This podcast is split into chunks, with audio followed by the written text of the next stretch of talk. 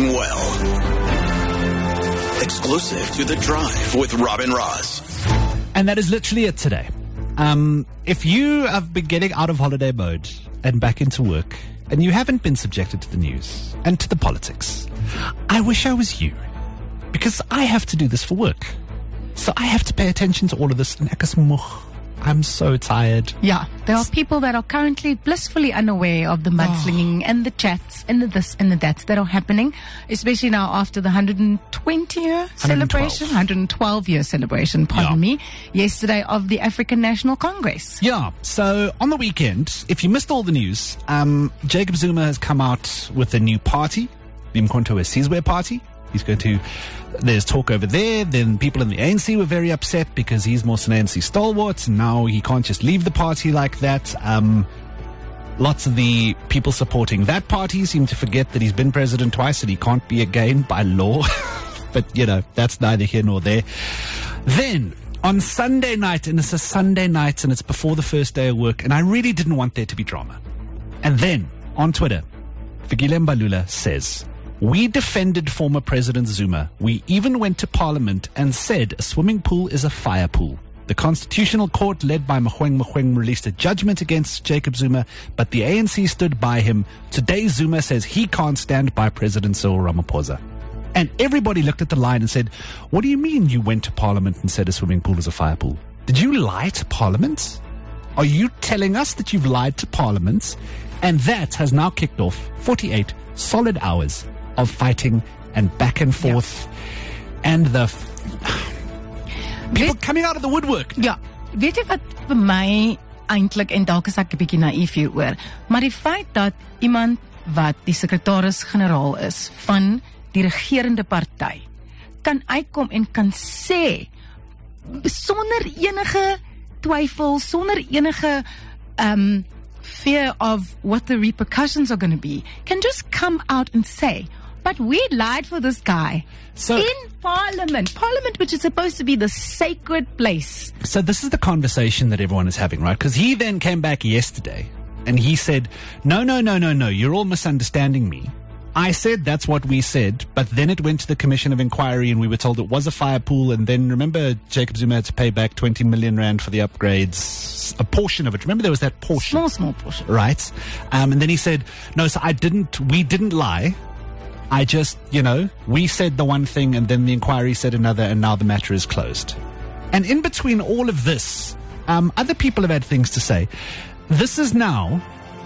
Remember, Fikile Mbalula was Minister of Police. Yes. This is the other former Minister of Police, Nathi Nhleko. But all I can say is that in the ANC, if Seno Secretary General Onjenach, the worst of its kind ever in the 112 year old uh, liberation movement, Just said is the worst Secretary General in 112 years. That's pretty strong.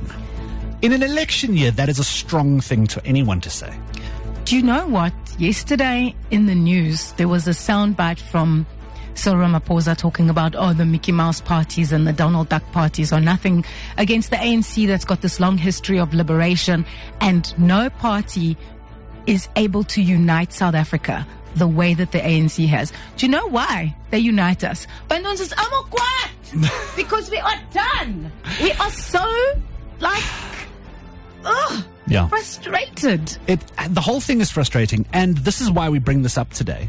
It is an election year. Ons moet vergeet nie. Mm. We are going to vote this year. And there is a rule. In an election year, the conversation in any kind of politics, any party, watch what's going to happen over the next couple of months. It's going to get louder and louder and more and more ridiculous. The claims are going to get more and more outrageous, and the further people are away from actually winning power, the bigger those claims are. Because there's much less chance that you're going to have to deliver on.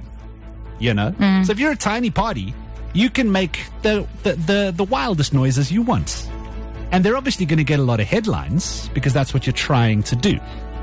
But you know that you're not going to have to deliver on those things. The thing is, for me and for you and for Oz, over the next couple of months, we're going to have to deal with this flood of noise coming in from all over. So there is massive fighting at the moment across the board. There's stories involving NSFAS today, which you can go and read on the website as well. There's funding cuts going on there. The DA is taking um, Dr. bladen's Blade Nzimande to court over allegations of corruption around NSFAS there, and everyone is calling for everyone's heads. And now we hear in the news 10 minutes ago, Mosiuoa Lekota is saying Cope reckons we should change the constitution so we can vote for the president directly and not parties.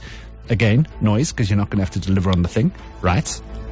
But I- it's going to be an exhausting couple of months. I agree with you absolutely on that. I just want, and this is me being naive again, I'm taking full responsibility for my naivety. I just want someone to cut through that noise mm. with a promise that they are going to deliver on. It's a very simple idea, right? Very simple. Just tell us you're going to do the thing and then do the thing. Yeah. It's fine. Because we pay you Yeah. at the end of the day. I just, the only conversations I want to hear are this is how we're going to create jobs. Mm. This is how we're going to bring down crime. This is how we're going to fix infrastructure and railways. These are the things we're going to improve. This is how education is going to get better. This is how health is going to get better. This is how we'll deal with housing. Those are the only issues I want to hear about. I don't want to hear politicking and who's going to end up on the slate and who's in which faction. Ugh, die hele ding.